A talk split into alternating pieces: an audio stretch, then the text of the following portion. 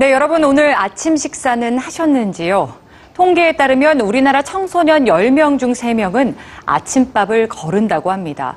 이렇게 아침을 거부하는 경우도 있고 과자나 탄산음료로 아침을 대신하는 경우도 많다고 하는데요. 어린이와 청소년에게 이 아침밥이 특히나 중요한 이유 뉴스에서 전해드립니다. 아침밥을 꼬박꼬박 챙겨 먹는 아이와 아침밥을 거르는 아이. 이 아이들의 하루는 어떻게 달라질까요? 아침밥을 거르면 위가 빈 상태로 하루를 시작하게 되는데요. 이 비어있는 위장엔 지방이 쌓일 확률이 더 높아집니다. 이 때문에 성인병에 노출될 위험이 커지는 거죠. 호주의 연구진이 어릴 때부터 성인이 될 때까지 20년간의 식습관을 조사해 봤더니 성장기에 아침밥을 거른 사람들의 경우 심장 질환을 갖게 될 확률이 높았죠. 당뇨병과 관련 있는 인슐린 수치 또한 아침밥과 연관이 있었습니다.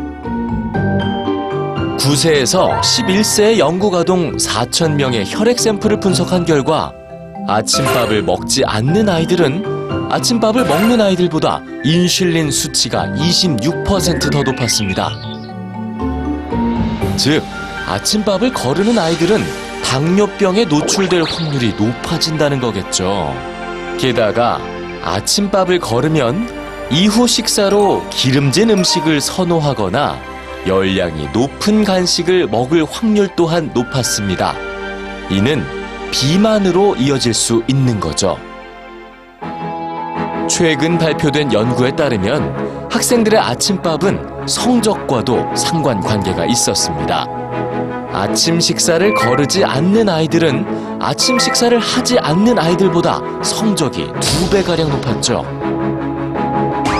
그런데 아침 식사로 무엇을 먹는지도 중요했는데요. 아침밥으로 시리얼이나 빵, 유제품, 그리고 과일 같은 음식을 먹는 아이들의 경우에만 성적이 높았습니다.